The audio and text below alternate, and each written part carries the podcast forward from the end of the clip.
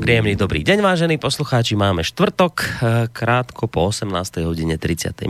Znamená to, že sa v tejto chvíli začína relácia Opony, aj keď chvíľami to vyzeralo, že by sa mohla začínať aj iná relácia, konkrétne Konvergencia, lebo sme vám to tak nejako sľubovali pred týždňom, to tak vyzeralo, že by asi sme si dali pokračovanie Konvergencii na tú zaujímavú tému, ktorá vás mnohých zaujala. A to boli tie psychedelické látky. Ale nakoniec sú z toho opony. Čo, pán doktor? Tak už samozrejme prihovorám sa pánovi prednostovi banskobystrickej psychiatrie, pánovi doktorovi Ludvíkovi Nábelkovi. Dobrý podvečer, alebo deň. Čože? Čo sa stalo? Dobrý deň, nevydalo. Ale nie. Tak, krásne bystricky. Takto vyzeralo, že to bude naozaj. Ale môj mladší kolega teda má zase dneska nejakú prednášku niekde, pokiaľ viem, v Žiari nad Hronom, a zase ja to podporujem, hej, keď má... To je reprezentácia aj nášho pracoviska a ja myslím, že psychiatrie a aj teda pre ľudí je to, hej, takže... Už to máte za sebou, teraz mladší nech behajú, tak? Tak ja si myslím, že môžu aj mladší behať a však... raz za čas, ako možno ešte aj o chvíľu odznie, predsa len sa do toho kolotoča ešte aj ja zapája. No veď ale tak iste, ale musí niekto aj liečiť. Niekto chodí po prednáškach, niekto lieči a tak ďalej, a to sa potom strieda. No, ale vyzerá to tak, že Mišo bude asi. Ja myslím, že o týždeň by to už mohlo byť skutočne na fest, aj keď sme to hovorili aj minule. Uvidíme, ale on to treba podať objektívne. Naozaj hovoril, že ale je to také 50 na 50, že ešte nevie.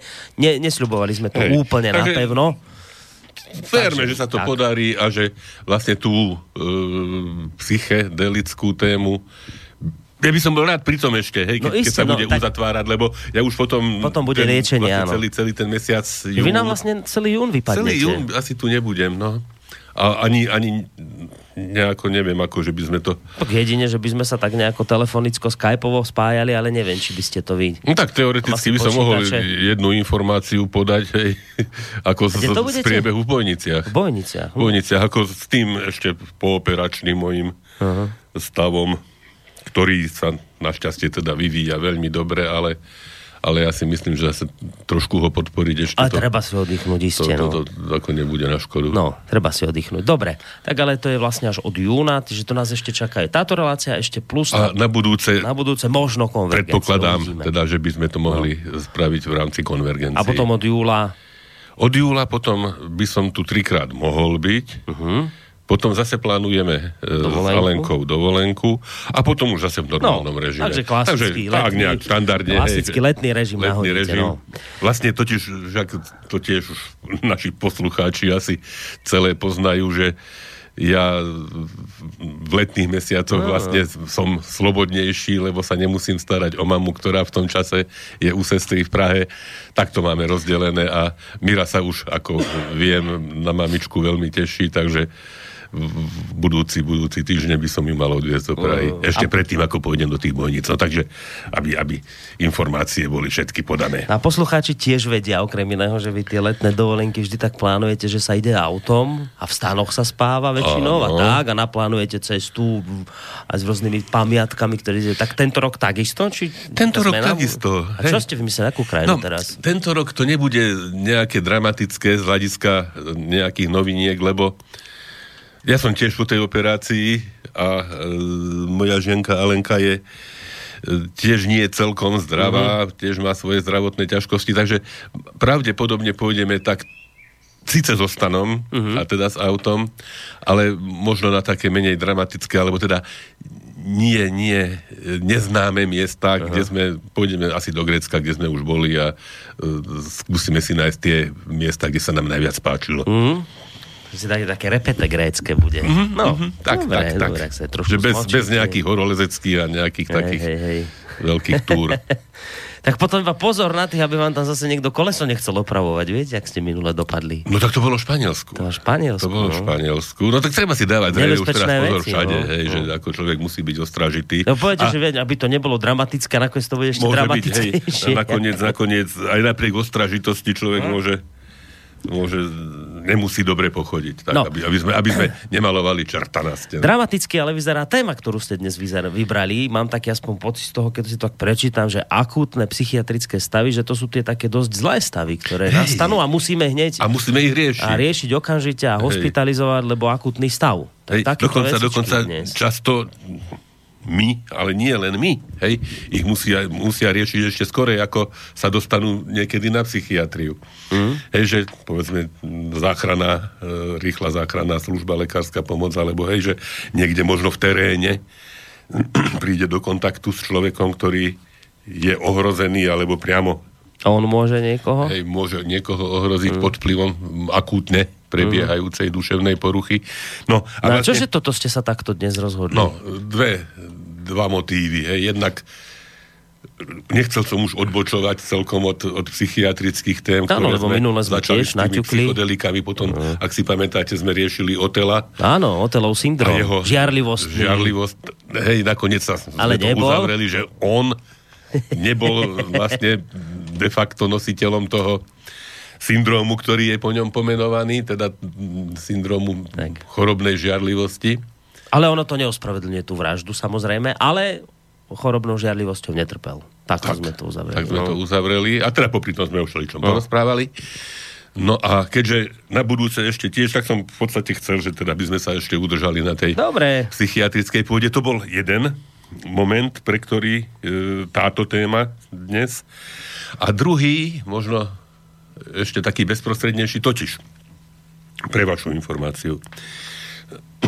V našej Rooseveltovej nemocnici, tá fakultnej nemocnici F.D. Roosevelta, funguje už niekoľko rokov veľmi užitočný zvyk, ktorý sa odvíja ešte od ďalších tradícií vzdelávania lekárov v minulosti. Čiže v minulosti bývali takzvané odborné lekárske schôdze, ktoré sa nazývali podľa Jána Evangelistu Purkyneho Purkyňky. Hej? No, Purkyňky. Ja si pamätám, ešte moji rodičia, keď ja som bol dieťa, sa chystali pod chvíľou na Purkyňku. No, Purkyňka. A táto tradícia teraz v Banskej Bystrici sa pretransformovala do takzvaných peteleniek. Už sme spomínali doktora Petelena, ktorý bol okrem iného priateľ a spolupracovník aj môjho starého otca. Legendárny banskobystrický chirurg. Aj čo sa odbornosti, aj čo sa organizačných schopností a aktivít týka. Mimochodom, myslím, že bol primárom vyše 30 rokov chirurgického oddelenia v Banskej Bystrici. Okrem iného bol známy tým, že počas povstania a po potlačení povstania bol lekárom, ktorý aj na základe fingovaných diagnóz pomáhal ľuďom, či už prenasledovaným z rasových dôvodov, alebo z dôvodov politických, že povedzme hospitalizoval pod nejakou diagnózou, napríklad infekčnej choroby, kde si povedzme netrúfol ísť niekto na tú izbu kontrolovať. Hej, hovorí sa o týfe, hej, a teda o takýchto diagnózach. Takže veľká osobnosť po každej stránke, aj odbornej, aj ľudskej. Takže nečudo, že tie odborné lekárske podujatia, ktoré sa vlastne každý mesiac konajú v Rooseveltovej nemocnici, získali vlastne meno po ňom. No a ten priebeh toho vzdelávania je taký, že vlastne vždy niektoré oddelenie alebo niektorá klinika má za úlohu teda svojim ďalším kolegom. Čiže tam sa stretnete všetci lekári z rôznych pracovisk. Poskytnúť teda informáciu o tom, čo nového, hej, čo robíme, čo sa nám darí, hej, v čom sme pokročili v poslednom období. No a posledný, alebo minulý týždeň sme mali túto čestnú, slávnostnú úlohu, my teda psychiatrická klinika. No a sme ju sa snažili trošku aj využiť aj na takú, hej, osvetu alebo edukáciu, lebo treba povedať, že aj ľudia, kolegovia zdravotníci, aj kolegovia lekári nie vždy presne celkom majú jasno v tom, že čo sa od psychiatrie a povedzme psychiatrického konzília, teda psychiatrického poradného vyšetrenia dá a môže očakávať, že aké povedzme sú možné intervencie alebo poruchy, ku ktorým dochádza na iných oddeleniach v súvislosti s psychiatrickými, psychickými poruchami. Takže viaceré takéto témy ododzneli, či už teda na tému, ako som teda vybral pre dnešný podvečer, teda akútne stavy psychiatrii, veľmi dôležité a aktuálne, aby teda každý, dokonca nie len lekár, vedel určité stanovisko zaujať v situácii, keď vidí, že niekto v jeho okolí začal trpieť nejakou poruchou psychickou, ktorá, ako sme už naznačili, môže či už jeho samého, alebo v extrémnych prípadoch aj jeho okolie, alebo povedzme nejakú materiálnu hodnotu ohroziť alebo zničiť. Takže to bola jedna téma. Druhá téma boli tzv. Psychosomatické ochorenia. Zase aj súvisí s tými všetkými stavmi, s ktorými sa boria aj iní kolegovia, teda kolegovia na tzv. Somatických pracoviskách, lebo mnohé súvislosti alebo mnohé poruchy majú aj svoju psychickú zložku. A teraz tak ide do popredia, dosť sa dostáva práve to, že mnoho chorôb má práve tú podstatu vzniku práve psychike. A niekedy veľmi dlho trvá, kým sa na to príde. Hej, že môže pacient navštevovať rôzne ambulancie alebo byť hospitalizovaný dokonca pre problém, ktorý má možno rozhodujúcu časť alebo zložku svojej podstaty práve v oblasti psychiky. Veľa je takých ochorení. No a potom ďalšiu mal práve Miško Patarák prednášku o tých konzíliách, lebo neviem, či viete, čo je konzílium. Skrátka, keď z nejakých dôvodov kolegovia z iných pracovíc si prizvú psychiatra, že poradil, teda, že čo poradiť, že teda pacient buď sa správa neprimerane a teda je, alebo nie je dôvod ho preložiť na naše pracovisko, alebo teda poradiť, ak ten stav neumožňuje napríklad preklad. Často môže byť na neurológii, po operáciách mozgu a tieto veci. Na neurochirurgii, na interných oddeleniach. Ale nakoniec môže dôjsť s problémom všade, už keď si len predstavíme napríklad, že vznik delíria alkoholického po prerušení dodávky alkoholu človeku, ktorý je na ten alkohol zvyknutý. Hej? Ja som vám bol, trošku vám do toho skočím, včera som bol na jednej veľmi milej akcii, spomínali sme na pána doktora Milana Očenáša. Vy viete, kto to bol, primár traumatológie u nás tu. Však aj sme sa stretli pár razy. Vystupoval v reláciách, však africký lekár. Hej. No a spomínali lekári na neho, ale hlavne teda sa rozprávalo aj o tej dobe dávnejšej v nemocnici a práve toto hovorili, že v dávnejších dobách, keď bolo takéto niečo, že prišiel pacient alkoholík, ktorý delírium a niečo podobné, takže boli na to vyčlenené proste nejaké fľašky alkoholu, ktoré sa mu, ako oni to tak povedali doktori, že za gambáčik sa mu ráno dalo, aby teda nejako ho to veľmi nekvárilo, to, že je bez alkoholu, že takto sa postupovalo v minulosti, niekedy dávnejšie. Hej, ako je to známa. Alkohol normálne sa dal. Je to známa vec, že keď nebola iná možnosť, tak nakoniec aj ten alkohol v malom a kontrolovanom množstve mohol tomu človeku v podstate pomôcť. Tak. Prekonať takéto Tak len preto, lebo to spomínate, že tak také delirium vznikne. Vidím, že ste pochopili. Tedy vás zvyknú prizvať, keď takéto delirium vznikne? Napríklad, že tak a dokonca, keď teda je to delirium rozvinuté, ten pacient má vidiny, tak o tých bielých myčkách sa hovorí, že a ono to nie je vymyslené, že ono naozaj hovorí sa tomu tzv. Mikrozoopsie. Malé zoo zvieratá psie, že ich vidí. Hej. Čiže vidí, a to môžu byť myšky, a môžu to byť pavúky, môžu chrobáky, to byť chrobáky, veľmi nepríjemné. Hej. Ten človek nielen ich vidí, ale on cíti, ako po ňom lozia. Hej, ako teda, neviem, mu lezu do uši a do telesných otvorov a neviem čo je, že hrozné, hej, ten pocit, že samozrejme, že potom to jeho správanie pod vplyvom takýchto zážitkov je zmenené, iné. Takže si vyžaduje pomoc. Takže často tieto delíria naozaj skončia na našom pracovisku, že ako na zvládnutie toho práve, ako hovorím, akútneho stavu. A potom ak je tam nejaký, preloží, ak je nejaký teda problém, ktorý treba riešiť telesný, tak potom sa ten pacient môže preložiť napríklad na opäť, hej, pri chirurgii, na chirurgii, hej, plánovaná nejaká operácia, alebo čo môže dôjsť, alebo po operácii, hej, že môže dôjsť takejto komplikácii nepríjemnej. Ale teda aj iné, hej, samozrejme. Tak o tom to mal Mišo, o týchto konzíliách? Takže Mišo, totiž, lebo práve, že tie konzília, však môžeme ich tak nejak rozdeliť na nejaké štandardné, hej, že treba niekomu vyšetriť a povedzme ohodnotiť jeho schopnosť fungovania napríklad v domove sociálnej starostlivosti, hej, alebo hej, že pred nejakým umiestnením, alebo tak, čo nie je v žiadnom prípade nejaké súrne. Hej. Potom sú súrne, hej, že napríklad delirium, hej, alebo niečo, a potom môžu byť neodkladné, absolútne urgentné, keď povedzme ide o nejaké samovražené aktivity, hej. No, a stáva sa, že nás teda pozývajú akože súrne alebo urgentne, hej, že pritom my máme dosť svojej súrnej a urgentnej práce, že niekedy sa to nejakým spôsobom minie tomu aj tej podstate, alebo tej... Takže trošku ste vysvetľovali, že kedy vás volať a kedy nie. Kedy volať, kedy nevolať, kedy a ako, hej, stáva sa napríklad, ako tak úsmevne, hej, trošku povedané, hej, že konzílium, to je to, že spolu, hej, teda chceme, ja z nášho pracoviska a odborník z iného pracoviska vyriešiť problém, ktorý sa javí byť spoločný. Hej, preto to slovo konzílium, hej, to kon spolu, hej, nejakým spôsobom vystihuje.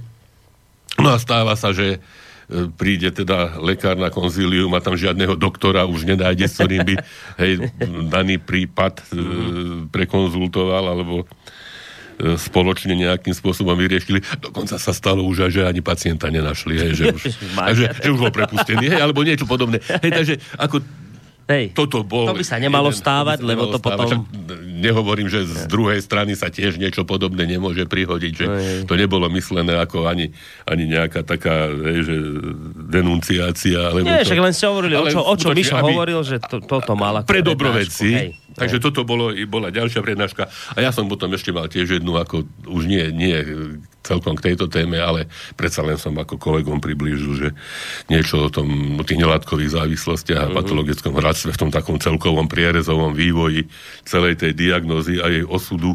Sám sa, že niečo o psychedelikách ste im povedali. Boris, na to neprišlo. Ono to je tak, hej, že aj na vás vidím, hej, že vy to beriete ako takú pikošku a takú... Beriem, aj sa k tomu priznávam. Takú drobnú senzáciu, hej, že...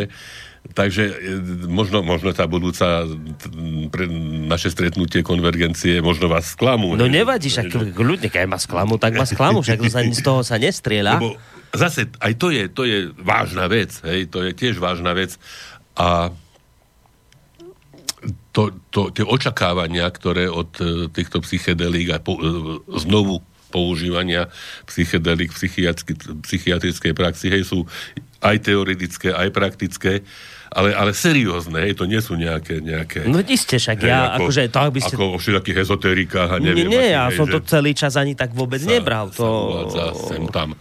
Takže toto bol ten motív, že teda ma napadlo, však dopadlo ma, prečo nie aj našim poslucháčom povedať, najmä tie akutné veci, hej, ktoré sa môžu stať a dotknúť kedykoľvek, na ulici, v akejkoľvek spoločnosti, v škole, v práci, v rodine, hej. Áno, a to sú práve tie stavy, ktoré najviac vyľakajú potom človeka. To sú stavy, ktoré vyľakajú, oprávnene vyľakajú a v tej chvíli tam ešte nie je žiaden odborník. Hej? Takže, musí to ten človek nejak zvládnuť?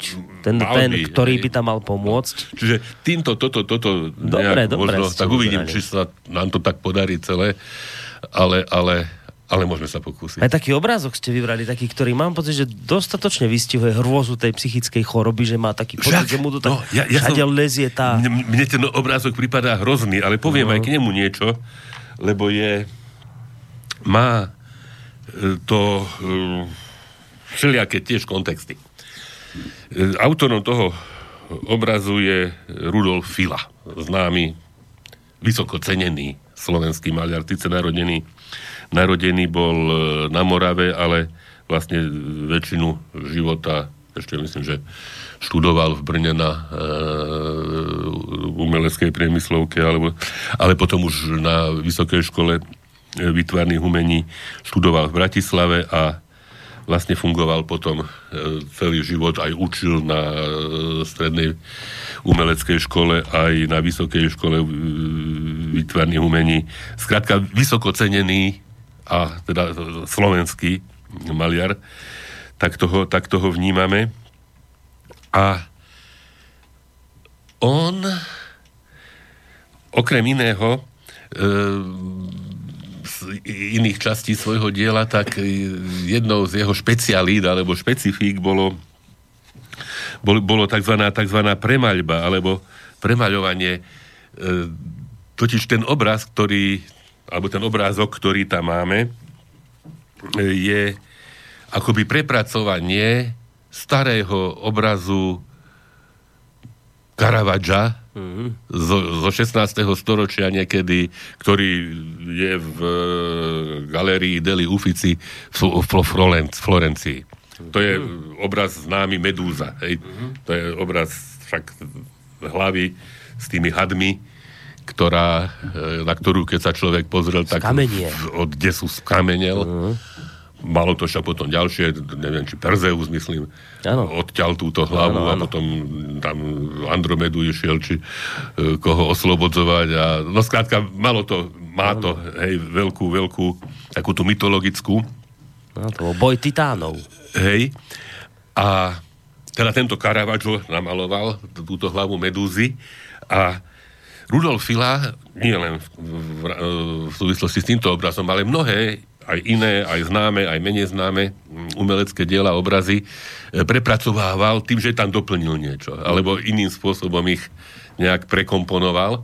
No a toto je výsledok vlastne jeho spracovania premaľby Caravaggiovho obrazu Hlava Medúzy. Tam vlastne tá Medúza ide cez jeho hlavu, hej? Že ide vlastne durch, hej, dokonca z úst, hej, akoby, hej, tie ohavnosti, by človek tak povedal. Ale skutočne, ako ste správne povedali, veľmi to vystihuje a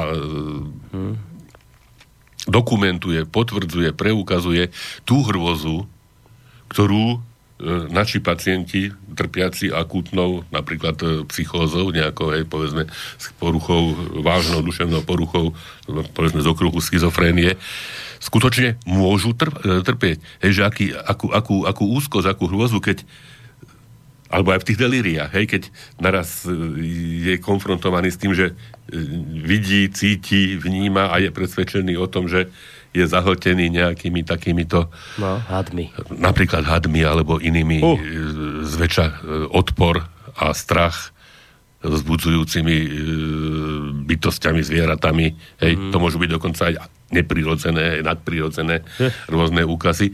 Takže okrem svojej umeleckej geniality nám Rudolf Fila poskytol aj takúto možnosť v podstate ilustrácie utrpenia duševne chorých pacientov.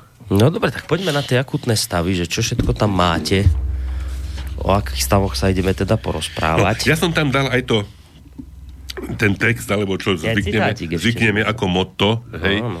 Tentoraz to není nejaký teda citát v zmysle nejakého bonmotu, ale je to jeden fakt, hej, že vlastne tá akútna psychiatria ešte navyše oproti všetkej akútnej urgentnej medicíne ako by mala ešte komplikovanejšiu situáciu alebo zdvojenú, zduplovanú tú svoju úlohu, lebo ak teda chceme, hej, teda predísť nejakému ohrozeniu života a zdravia pacienta v dôsledku samotnej choroby, tak ešte ďalší problém sú dôsledky choroby na jeho správanie. Hej. Čiže nie len choroba, ale ešte aj to zmenené správanie, čiže akoby tá úloha zvládnutia toho akútneho stavu bola ešte s čím si skomplikovaná. Ale to nie je tak, že keď odstránite chorobu, tak aj správanie sa samé napraví? Hej, ale my často, a ten, ktorý je v kontakte s tým pacientom v tej chvíli, keď tá choroba prepukne, tak skoro vôbec nemá šajnu o tom, že aká je to choroba. No jasne. V tej prvej chvíli. Ani nie je cieľom, hej, nemôže byť cieľom na základe, povedzme, skutočne mizivého penza informácií, ktoré máme o tom človeku k dispozícii. Hej, niekedy privezú skutočne človeka, ktorý je evidentne niekde mimo, hej, má evidentné poruchy správania, tie dokážeme vidieť, identifikovať, prípadne z nich aj niečo odvodiť, ale nevieme ani kto je, nemusí mať žiadne doklady, ako k tomu prišiel, hej.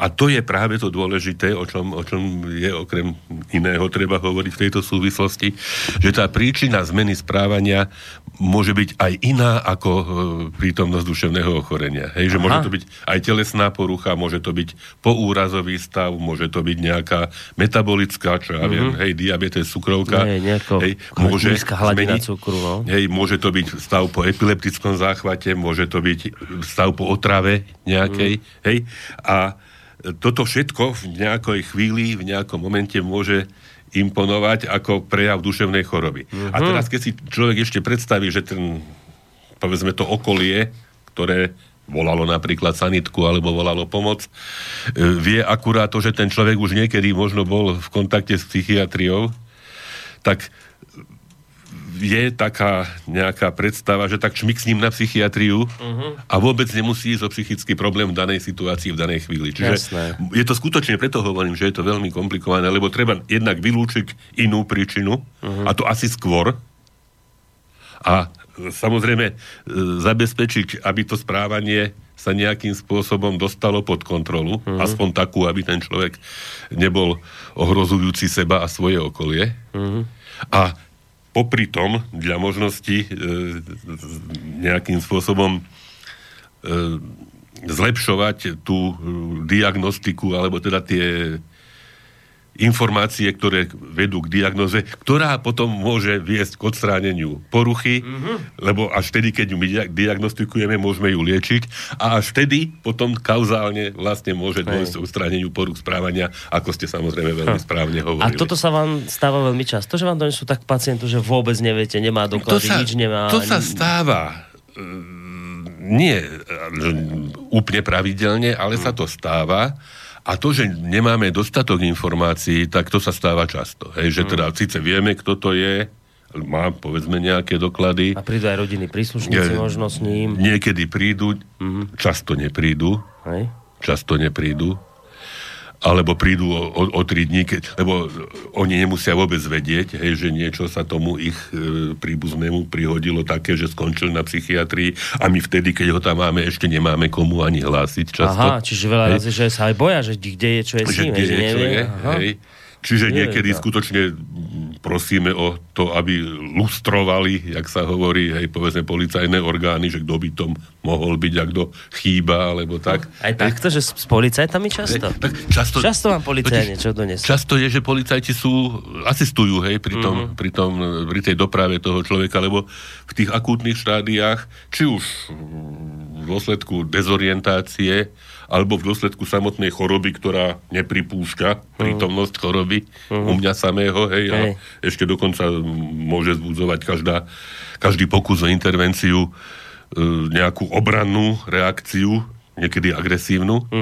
Hej, čiže často skutočne prichádzajú pacienti za asistencie polície. A to potom funguje tak, že keď policajti napríklad takto niekoho stretnú, že to bude vymyslený príklad, ale predpokladám, nie je vzdialený realite, že behá po ceste, kľúčke pomedzi autá, nahý a niečo podobné, tak policajti ho zoberú a oni teda sami usúdia, že na psychiatru, alebo to sa niekde sa s ním ide na RZPčku, rýchlu zdravotnú, alebo nie, ako to funguje? To oni vám donesú, či? Stáva sa, že aj oni donesú, hej. Že oni teda policajt rozhodne, že toto asi na psychiatrii. Hej, však aj často správne, ale zase toto je tá aj osvetová funkcia tejto napríklad relácie, hej, že práve vôbec to nemusí byť, že môže to byť nejaký iný dôvod, hej, že... Ale on to nevie, chudák, ten policajt zistiť. Nevie, hej, ale v podstate by sa žiadna škoda nestala, keby ten pacient, každý pacient s podozrením na duševnú poruchu bol primárne vyšetrený na normálnom urgente. Hej, čiže na pohotovosti klasickej. Na pohotovosti, na tom urgentnom príjme.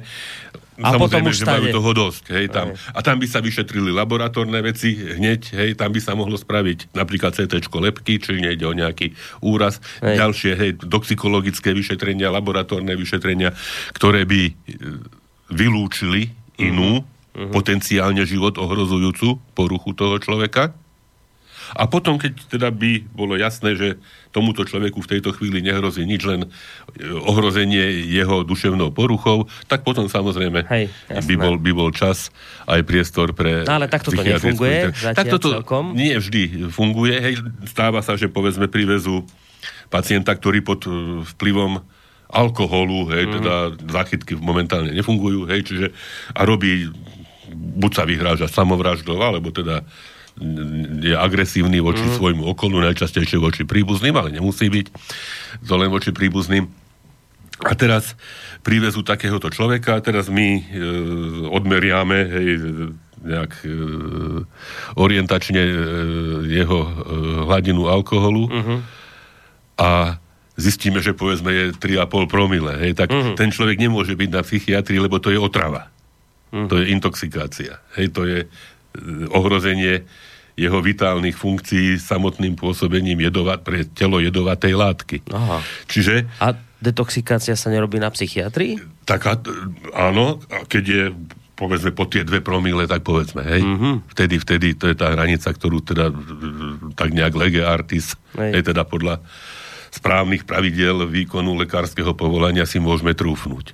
Ale vyššie hladiny vlastne by mali prejsť metabolickou výskou, teda oddelením špecializovaným na intoxikácie v rámci internej kliniky a až potom teda vlastne by nastúpila psychiatrická intervencia. Hej, že nie je to také jednoznačné a jednoduché a teda samozrejme v tých najmä v službe, v nočných hodinách, vtedy dochádza najčastejšie, hej, k takýmto nejasným prípadom a týmto akútnym stavom, ktoré treba riešiť práve s nedostatkom informácií a napriek tomu s povinnosťou správne zareagovať a teda zachrániť pacientový život aj teda povedzme napríklad zabrániť tomu, aby sám sebe narobil nejaké nenapraviteľné škody, či už telesné, alebo nejaké spoločenské, alebo materiálne, alebo podobne.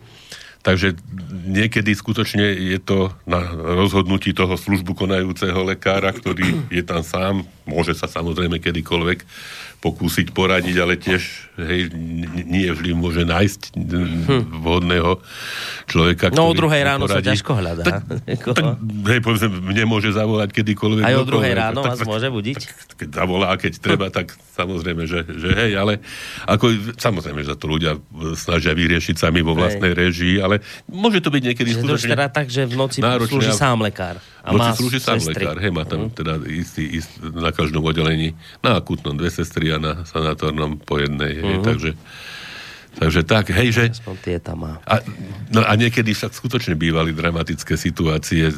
Už teraz azda tá spolupráca, však to bolo tiež opakovane prejednávané, hej, teda na úrovni, na rôznych úrovniach, že bývali aj také situácie, hej, že priviezli 8 policajti na 2 policajtných autách agresívneho pacienta, ktorý, neviem, vykonal nejaké ťažké ublíženie na zdraví niekde v nejakej krčme. Priviezli ho od oplimu puta a ufu jazdili. A tam bola jedna doktorečka s 2 sestričkami. Hej. Že ako... Hej, že, no. Hrozné. Takže, je sranda toto. To sú niekedy nie príliš často, ale zase nie, že by nie. Hej, a už keď to vznikne, tak je problém. Dobre, pán doktor, zaujímavé veci hovoríte dnes. Poďme niečo zahrať, lebo ako sme pokročili. No pokročili, už pol hodinku sme už sme prestrelili pol hodinu. A to sme, povedali sme. Ale povedali sme. Tak pôjdeme po pesničke už k tým konkrétnym akutným stavom, ale poďme teda na pesničku číslo 1.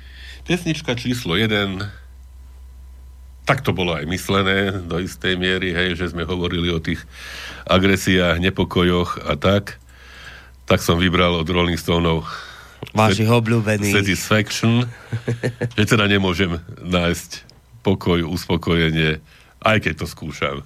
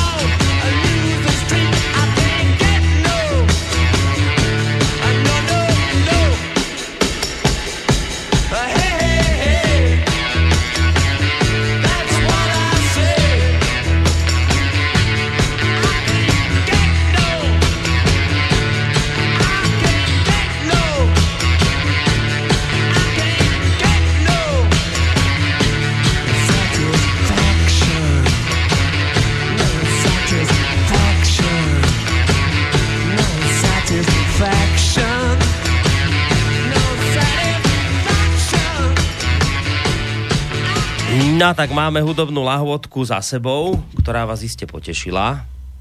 No mňa iste. No, vy ste Rolling Stones nejak. No dobre, poďme mi, pán doktor, na tie akutné stavy nejaké, aby sme toho stihli čo najviac povedať. To je ten čas, to je neuveriteľné. Ale tak vlastne není koniec. Veď iste, presne tak. Keď do téme sa tiež môžeme ešte vrátiť niekedy. No zrejme až po... Uvidíme. Možno, že ak Mišo nebude môcť na budúci týždeň, tak dáme nejaké pokračovanie tohto. Lebo evidentne to nedotiahneme do takého konca, ako som chcel, ale... To nevadí. Našťastie sa nikde neponáhľame. Toto je výhoda našich relácií, že... No. Takže, aby som predsa len niečo, sme už naznačili, hej, že teda hlavným problémom, ktorý treba riešiť v tej chvíli, hej, tu a teraz, keď sa vyskytne, je buď teda agresia voči okoliu, alebo agresia voči sebe samému, hej, čiže nejaké suicidálne, samovražedné, konanie. A zväčša, dá sa povedať, tieto poruchy správania, ak by to človek takto nejako zahrnul, sa predsa len vyskytujú na základe prítomnosti nejakej duševnej poruchy. Mm-hmm. Hej, že aj keď sme teda hovorili, že tam treba oddiferencovať tie organické, teda povedzme poúrazové, tie toxické, teda hej. A ja viem, cievne, hej, povedzme pri krvácaní do mozgu môže byť taká istá symptomatológia. Hej, že toto isté, že treba nejako oddiferencovať, lebo to môže byť rozhodujúce pre prežitie toho pacienta.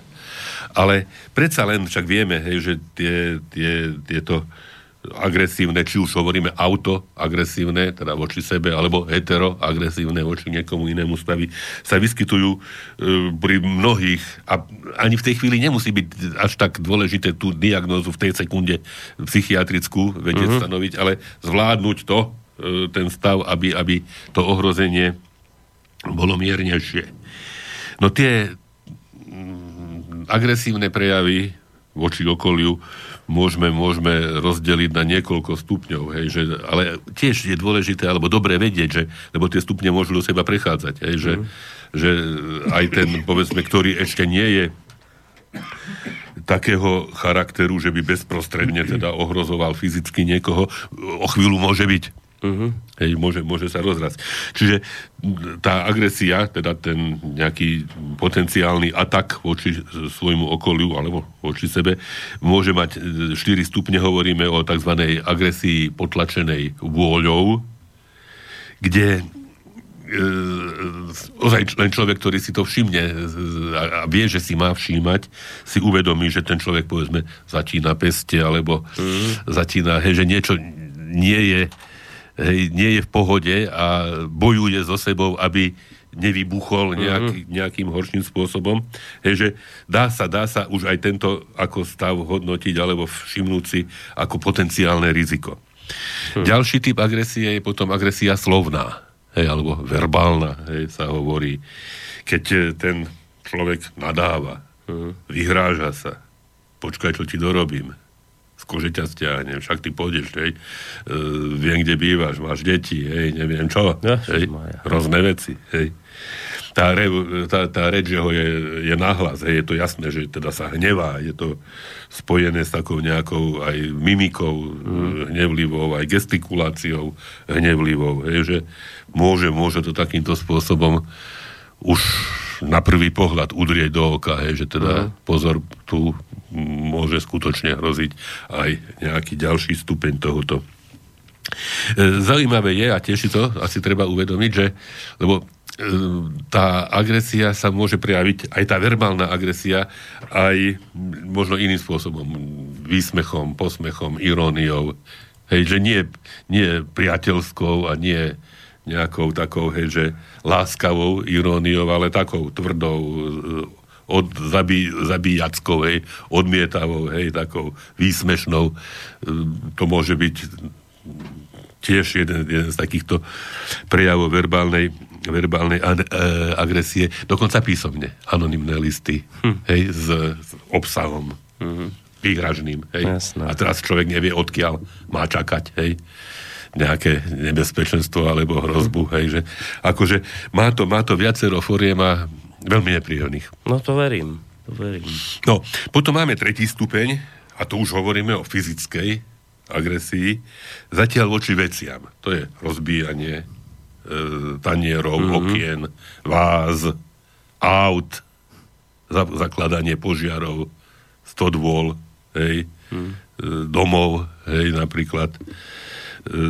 Takže je to ešte teda svojím spôsobom predsa len predstupeň tej najhoršej agresie, teda agresie fyzickej voči, povedzme, zvieratám a ľuďom, ale už to tiež môže mať veľmi tragické následky, hej, povedzme, také nedomyslené spomsty, založenie požiaru môže viesť takisto, hej, lesného požiaru, hej, môže viesť k tragickým dôsledkom s množstvom, povedzme, postihnutých aj mŕtvych, hej, a podobne, hej. A keď sa si predstavíme, že za tým bola nejaká duševná porucha, mohla byť identifikovaná, hej, bolo možné, aby to niekto si všimol a nejakým spôsobom avizoval, aby sa tomu zamedzilo, hej, sú to vážne veci. No a potom teda tá fyzická agresia voči zvieratám a voči ľuďom, že naozaj dochádza k zraňovaniu, napádaniu, zabitiu, hej, teda osôb vo svojom okolí. Či už cieľene vybratých, hej, alebo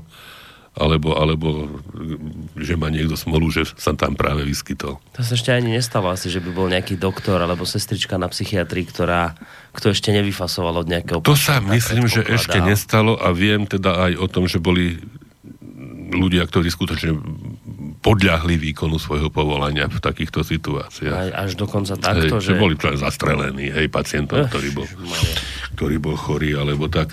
A tak tiež aj ja sám teda som obsiahol svojho času raz.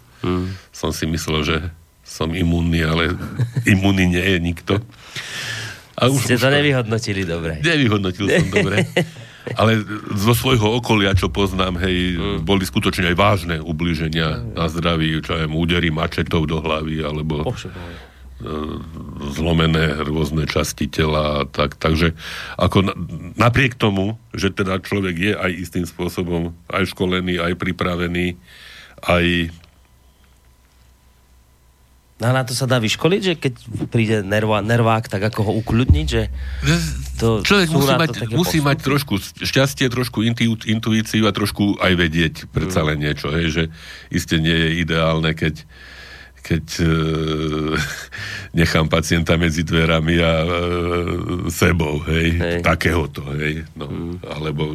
Takže niekedy potom skutočne stačí také odpútanie toho človeka, že človek mu strčí cigaretu do ruky, alebo napíte sa, hej, alebo niečo podobné, a už môže ten bezprostredný moment, lebo tam niekedy skutočne ide o prekrytie možno sekúnd, hej, alebo desiatok sekúnd, ktoré môžu byť rozhodujúce pre celý ďalší postup, hej, že dáš človeku cigaretu, on si potiahne a za tú dobu môže dostať inekciu do zadku, hej, alebo... Až takto to môže. Aj tak sa to dá, hej. A už po tej inekcii už potom je kľud. Môže byť tá situácia zase iná. Takže sú to niekedy naozaj treba mať aj šťastie, hej.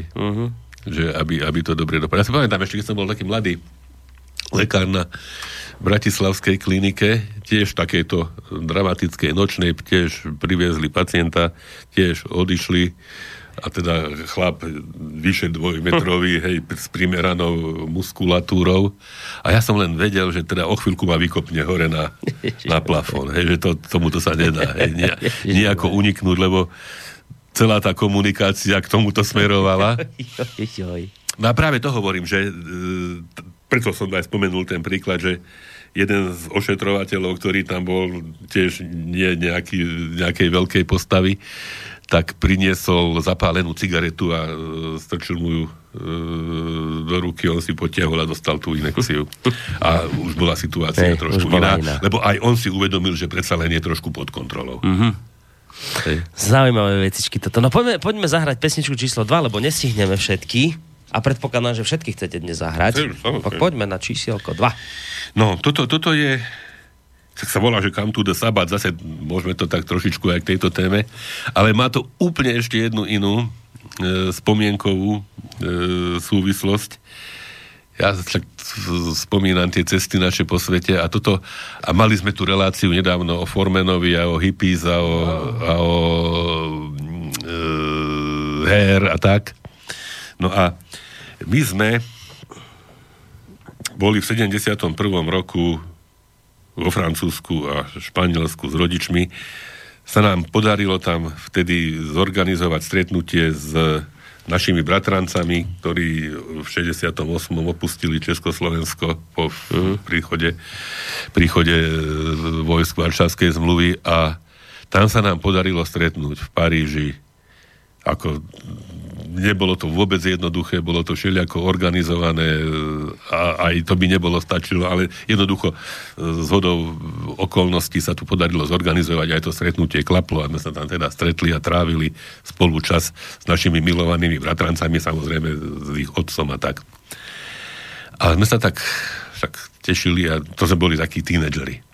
My sa túlali po Paríži a večer sme zablúdili niekde k Eiffelovej veži, tam je ten palác Trocadéro na mieste Palais Chaillot, hej, je tam také fontány a tak.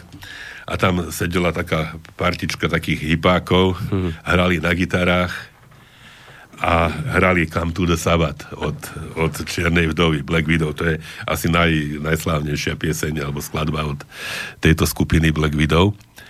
A teda Come to the Sabbath a my teda v tom našom hippies ošiali tínedžerskom, tak sme si sadli medzi nich a teda sme sa tak cítili, akože my sme súčasťou toho sveta a my sme teda tí a tam nejaká fľaša kolovala, dokonca mi gitaru požičali, som zahral tam nejakého Boba Dylana, čo som vedel. No skrátka to bol taký zážitok, ktorý sa potom skončil tým, že prišli rodičia a povedali poďte, hej.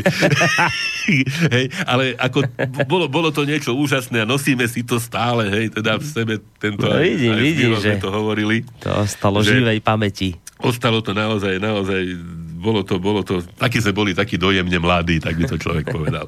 Takže dajme ten Come to the Sabbath, však teda je to satanistická pesnička, no tak ja neviem. Oni tam spievajú, že Come to the Sabbath, Satan is here, a my sme rozumeli, že sit there, akože aby sme si tam sadli, tak ako možno sme aj trošku zle rozumeli, ale oni boli tiež veľmi milí ako tá spoločnosť, takže ako hippies bývali. Si pustíme, ideme si to tak predstavovať. Hej, že tam hej, ako tam sedíme a teda hráme a je tam dobre. Na to.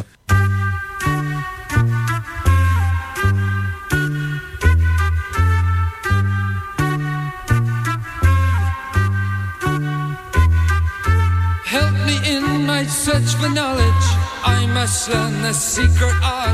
Who dares to help me raise the one whose very name steals my heart? Astaroth!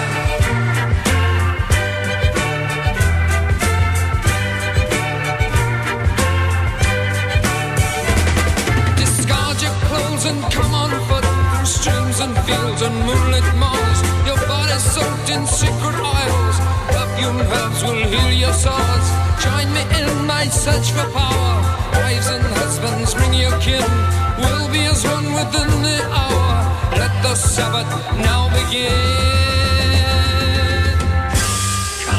Come to the Sabbath. Come to the Sabbath. Satan's there. Come to the Sabbath. Come to the Sabbath. Satan's there. Come to the Sabbath. Come to the Sabbath. Satan's there. Satan's there. Come to the Sabbath. Come to the Sabbath. Satan's there.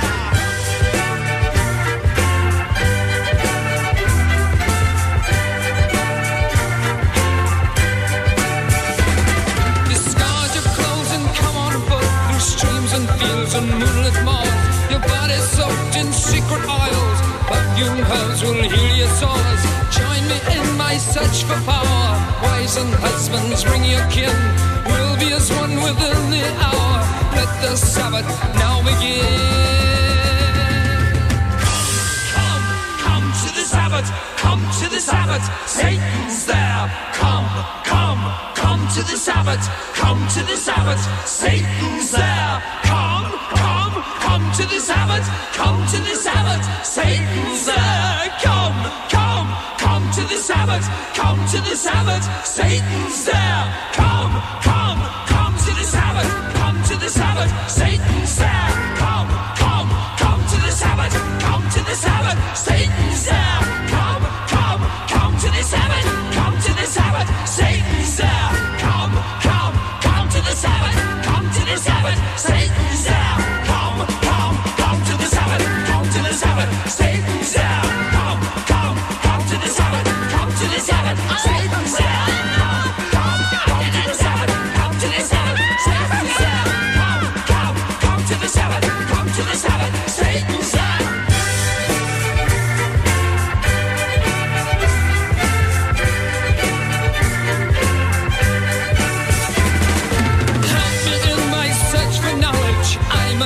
and a secret art. Who dares to help me raise the one whose current name steals my heart? Uj, no normálne tak nejak započul, že som zabudol, že už je po pesničke Pátok. Čo toto? Ja neviem.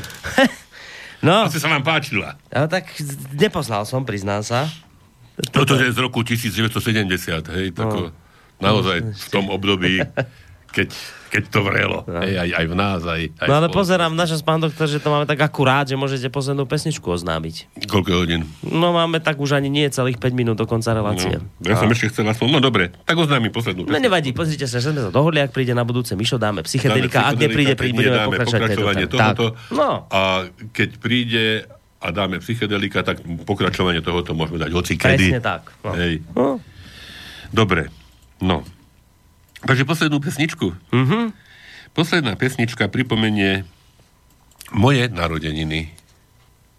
No, vaše narodeniny. No, ja som hovoril, keď sme tie májové dni spomínali, že a ja budem mať nejak narodeniny v tomto mesiaci.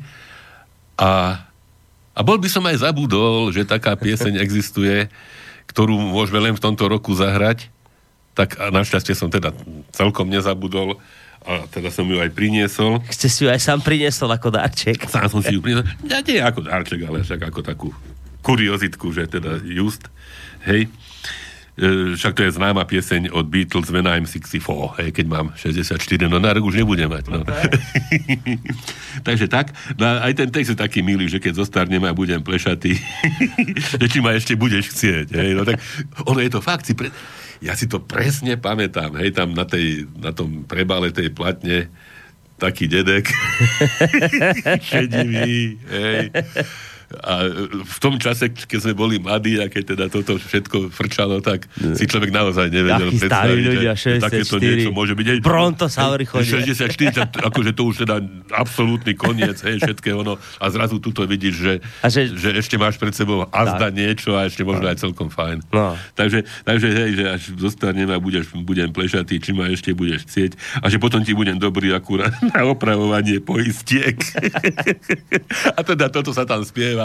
Ale tak, také je to roztomilé. A kedy to budú tie narodeniny? No to už som mal. To už bolo? To už bolo, hej. A tak aspoň takto vám poblahoželáme. No, dobre, nech ste zdraví, šťastní aj v mene poslucháčov. Nech ešte spolu tam môžeme takto veľa relácií porobiť. Hádam, no. To ešte tak bude, že budeš ma stále potrebovať, budeš ma stále živiť. Keď mi bude 64, tak prosím pekne. Tak ako, aby sme to trošku odľahčili celú tú pomerne vážnu tému. Tak, no a uvidíme čo o týždeň. Tak zatiaľ sa majte pekne, do počutia. Do počutia, všetko dobré prajem.